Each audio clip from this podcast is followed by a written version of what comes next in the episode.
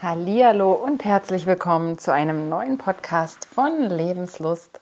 Ich bin Christine und ich freue mich, dass du dabei bist, und natürlich ist auch die Bibel wieder mit dabei, damit wir wieder Glaube, Hoffnung und Liebe in unser Leben bekommen.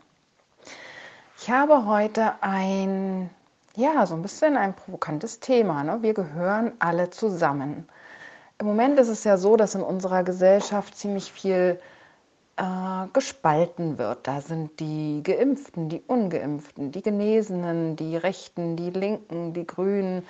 Also irgendwie ist so ganz viel an Spaltung, an Schubladen, an Andersartigkeit, finde ich, spürbar, an anderer Meinung. Ja? Wer anderer Meinung ist, der ist manchmal gleich so wie ein Feind, finde ich.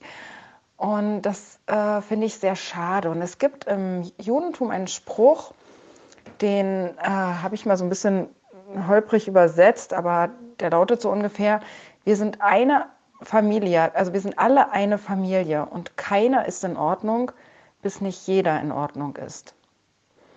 Und Paulus hat das im 1. Korintherbrief so ausgedrückt. Ich habe die Übersetzung von David Stern, das jüdische Neue Testament. Und er schreibt: Tatsächlich hat Gott den Leib so zusammengesetzt, dass er denjenigen Gliedern größere Würde verleiht, denen sie fehlt, damit keine Spaltung im Leib sei, sondern vielmehr alle Glieder gleichermaßen um alle anderen besorgt sind. Wenn also ein Glied leidet, leiden alle anderen Glieder mit. Und wenn ein Glied geehrt wird, teilen alle anderen Glieder seine Freude. Das steht im 1. Korintherbrief, Kapitel 12 und die Verse 24 bis 26. Also ob man nun alle Menschen als eine Familie betrachtet oder als einen Körper, eine Gemeinsamkeit gibt es da nämlich, dass es unterschiedliche Aufgaben gibt, unterschiedliche Kompetenzen, und doch gehört man zusammen, und es geht eben nur gut, wenn es allen gut geht. In der Familie hat mein Mann andere Aufgaben als ich und jedes Kind hat andere Aufgaben, und in einem Körper ist ganz klar, ne, die Leber hat andere Aufgaben als der Darm und das Auge anders als das Ohr. Manchmal vergessen wir das im Miteinander. Wir wundern uns dann, dass der andere anders ist, oder wir sehen nicht, dass wir einander ergänzen, oder wir helfen nur den anderen, vernachlässigen uns selber, bis wir dann ausbrennen, oder wir denken eben nur an uns und vernachlässigen die Bedürfnisse der anderen, und das Ergebnis ist immer mehr schlecht als recht. Also man leidet und andere leiden und da kommt nichts Gutes bei raus. Was mich fasziniert ist, dass es Gott ganz wichtig ist, dass er diese absolute Verbundenheit möchte, die uns ja so sehr zu schaffen macht. Und im Körper ist ja ein System. Wenn im Körper ein Teil nicht funktioniert, dann geht es dem Körper schlecht. Und ich habe mich gefragt, warum will Gott das so, dass wir so stark verbunden sind wie ein Körper? Warum hat er das nicht so gemacht, dass er denkt, wir sind wie so ein Garten? Ja? Jeder blüht hier unabhängig vor sich hin und wächst, der eine Baum, der andere eine Tulpe. Aber er sieht uns als einen Körper, wo das Auge dafür sorgen muss, dass der Fuß nicht stolpert zum Beispiel. Paulus war dieses Prinzip in Fleisch und Blut übergegangen, denn Jahr für Jahr erlebte er ein Ritual, was der letzte Jude hieß.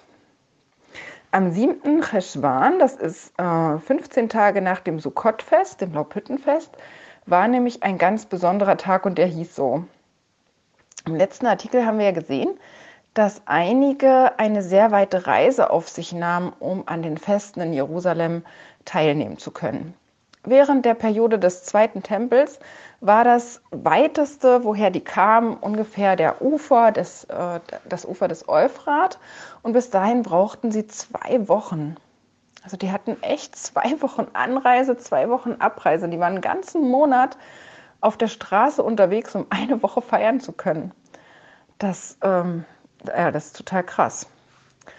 Und die die Juden in Jerusalem oder in Israel, die haben gewartet, bis diese 14 bzw. 15 Tage um waren, bis eben dieser 7. Cheshwan kam.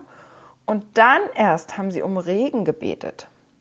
Der Regen in der ganz kurzen Herbst-Winterzeit ist ja super wichtig für das Land. Und trotzdem wurde damit gewartet, bis auch der Letzte zu Hause angekommen sein sollte. Niemand sollte in Gefahr kommen durch Regenfälle oder eben, dass die Reise noch mehr erschwert wird, als es ja damals wahrscheinlich sowieso schon war. Die Juden, die im Exil lebten, die waren ganz sicher nicht die Geistlichsten und trotzdem wartete man, bis auch sie zu Hause waren, bevor man um Regen bat. Das bedeutet, dass die Juden, die im Land Israel lebten, was eine viel höhere Stufe der Heiligkeit bedeutete, darauf warteten, dass ihre geringeren Brüder und Schwestern zu Hause waren, dass sie sicher waren, bevor sie um ihren so sehr benötigten Regen beteten. Und das passt genau zu dem, was Paulus schreibt, dass es nämlich Gott gefiel, denjenigen Gliedern größere Würde zu geben, denen sie fehlt. Das bedeutet aber auch von uns, dass Rücksicht verlangt wird. Die Juden, die im Land lebten, die hatten die lange Strecke nicht zurückzulegen, aber sie mussten sich in die Lage der Reisenden versetzen, um zu verstehen, dass Regengüsse die Reise sehr erschwerten. Und schon hier stoßen wir auf ein Problem. Es fällt uns schwer, uns in die Lage des anderen hineinzuversetzen. Vielen Menschen fällt es schwer zu sehen, was braucht der andere. Bei uns in der Familie war das so ein bisschen auf die Spitze getrieben. Mein Opa, wenn man mit dem gearbeitet hat, dann musste man daneben stehen und man musste schauen, was braucht der jetzt. Der hat dann die Hand ausgestreckt und wenn man ihm das falsche Werkzeug gereicht hat, dann flog das quer durch den Raum. Wie gesagt, das ist so ein bisschen auf die Spitze getrieben, aber er wollte uns dahin erziehen, dass wir sehen, was der andere braucht, dass unser Blick geschult wird. Und wenn diese Hürde überwunden ist und wir also erkannt haben, was der andere braucht, dann kann das durchaus Verzicht für uns bedeuten. Der Regen ist nämlich gut und nützlich für Israel und so wichtig, aber sie verzichteten vorerst darauf, um die Sicherheit des anderen. Wow! Ich finde das sehr berührend und ich fand es interessant, auf den ersten Seiten unserer Bibel wird uns die Geschichte vom Turmbau zu Babel erzählt. Und dann steht dort ein Satz, nämlich, dass Gott herunterkam, um sich den Turm und die Stadt anzusehen. Und eine Auslegung dieser Stelle, die ich gelesen habe, die gefällt mir besonders gut. Hatte Gott es nötig, herunterzukommen, um sich das anzusehen? Kann er von oben schlecht gucken? Nein, natürlich nicht. Aber diese Stelle möchte uns etwas Wichtiges lehren. Richte nie von oben herab. Das hat nämlich selbst Gott nicht getan. Selbst Gott kam herunter, besah sich die ganze Sache und hat dann eine Korrektur verfügt, dass die Menschen sich eben nicht mehr so einfach verständigen konnten. Wenn dir also eine Sache spanisch vorkommt, dann schau genau hin und begib dich nach unten. Sieh dir an, was da genau vor sich geht. Frage, beobachte. Gott gibt uns hier ein Beispiel, wie wir uns verhalten sollen, wenn wir etwas beurteilen müssen. Es ist nämlich manchmal notwendig, dass wir unsere Stimme erheben, wenn andere hoch hinaus wollen und dabei andere mit Füßen treten. Es ist auch manchmal notwendig, dass wir auf etwas, auf einen Segen, wie zum Beispiel damals den Regen, verzichten, wenn es für den anderen eben nicht gut wäre. Paulus nennt da zum Beispiel den Verzicht auf Fleisch, wenn wir damit einen anderen betrüben oder ihm wenn er mit seinem Gewissen da ein Problem hat.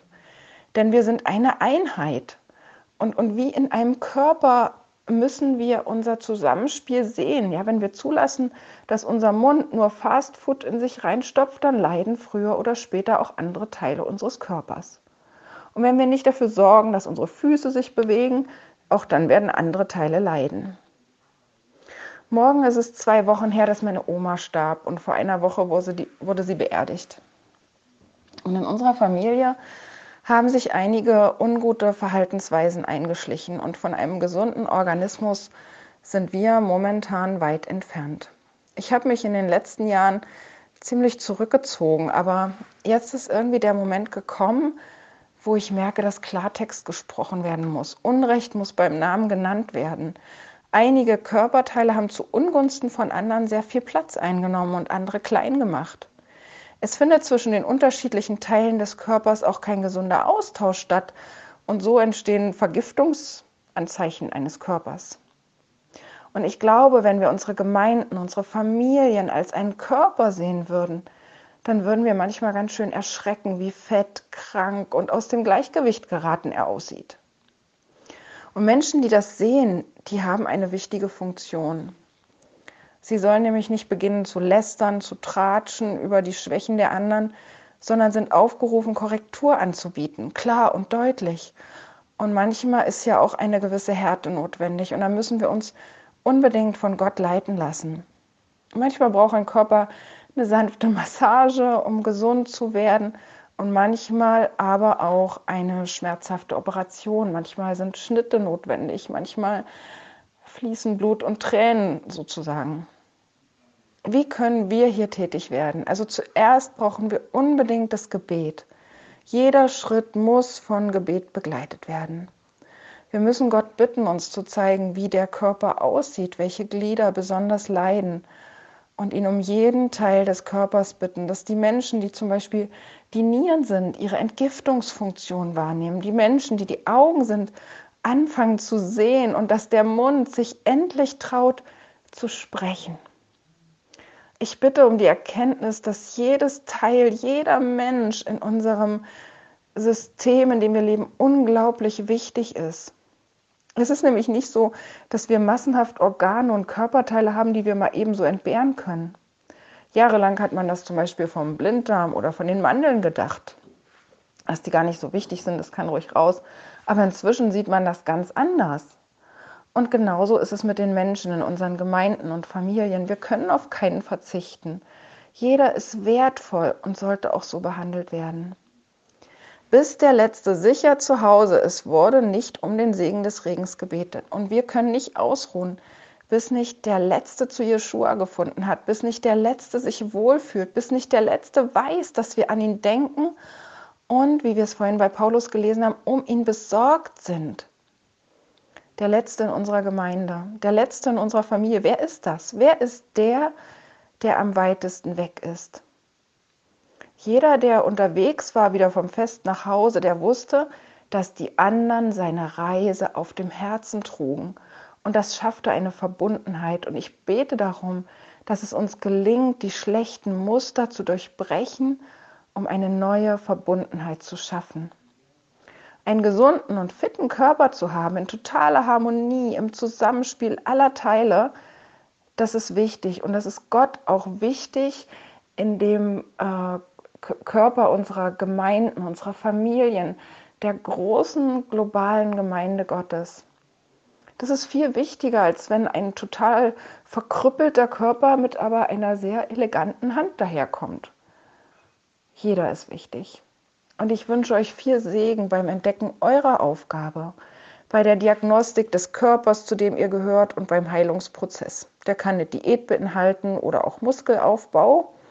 In unserer Familie ist es zum Beispiel so, dass einige gestärkt werden müssen, dass die merken müssen, dass sie richtig und gut sind. Und einige müssen lernen, dass sie ein bisschen zurückstecken müssen und nicht andere in Form pressen dürfen, also nicht andere in Form pressen können, die absolut falsch sind. Wenn zum Beispiel ein Ohr sagt, dass alle nur richtig sind, wenn sie Ohr sind, dann wird diesem Körper etwas fehlen. Wir beschneiden uns selber um ganz viele Möglichkeiten, wenn wir solche schlechten Verhaltensweisen in unseren Gemeinden und Familien zulassen. Und Paulus schreibt dann auch weiter im 1. Korintherbrief, nun bildet ihr gemeinsam den Leib des Messias und als Einzelne seid ihr Glieder des Leibes. Und Gott hat an die erste Stelle in der messianischen Gemeinde Gesandte gesetzt, danach Propheten, an die dritte Stelle Lehrer, dann die, die Wunder wirken, die mit der Begabung zu heilen, dann die mit der Fähigkeit zu helfen, die in der Verwaltung tüchtigen und die, die verschiedene Sprachen sprechen.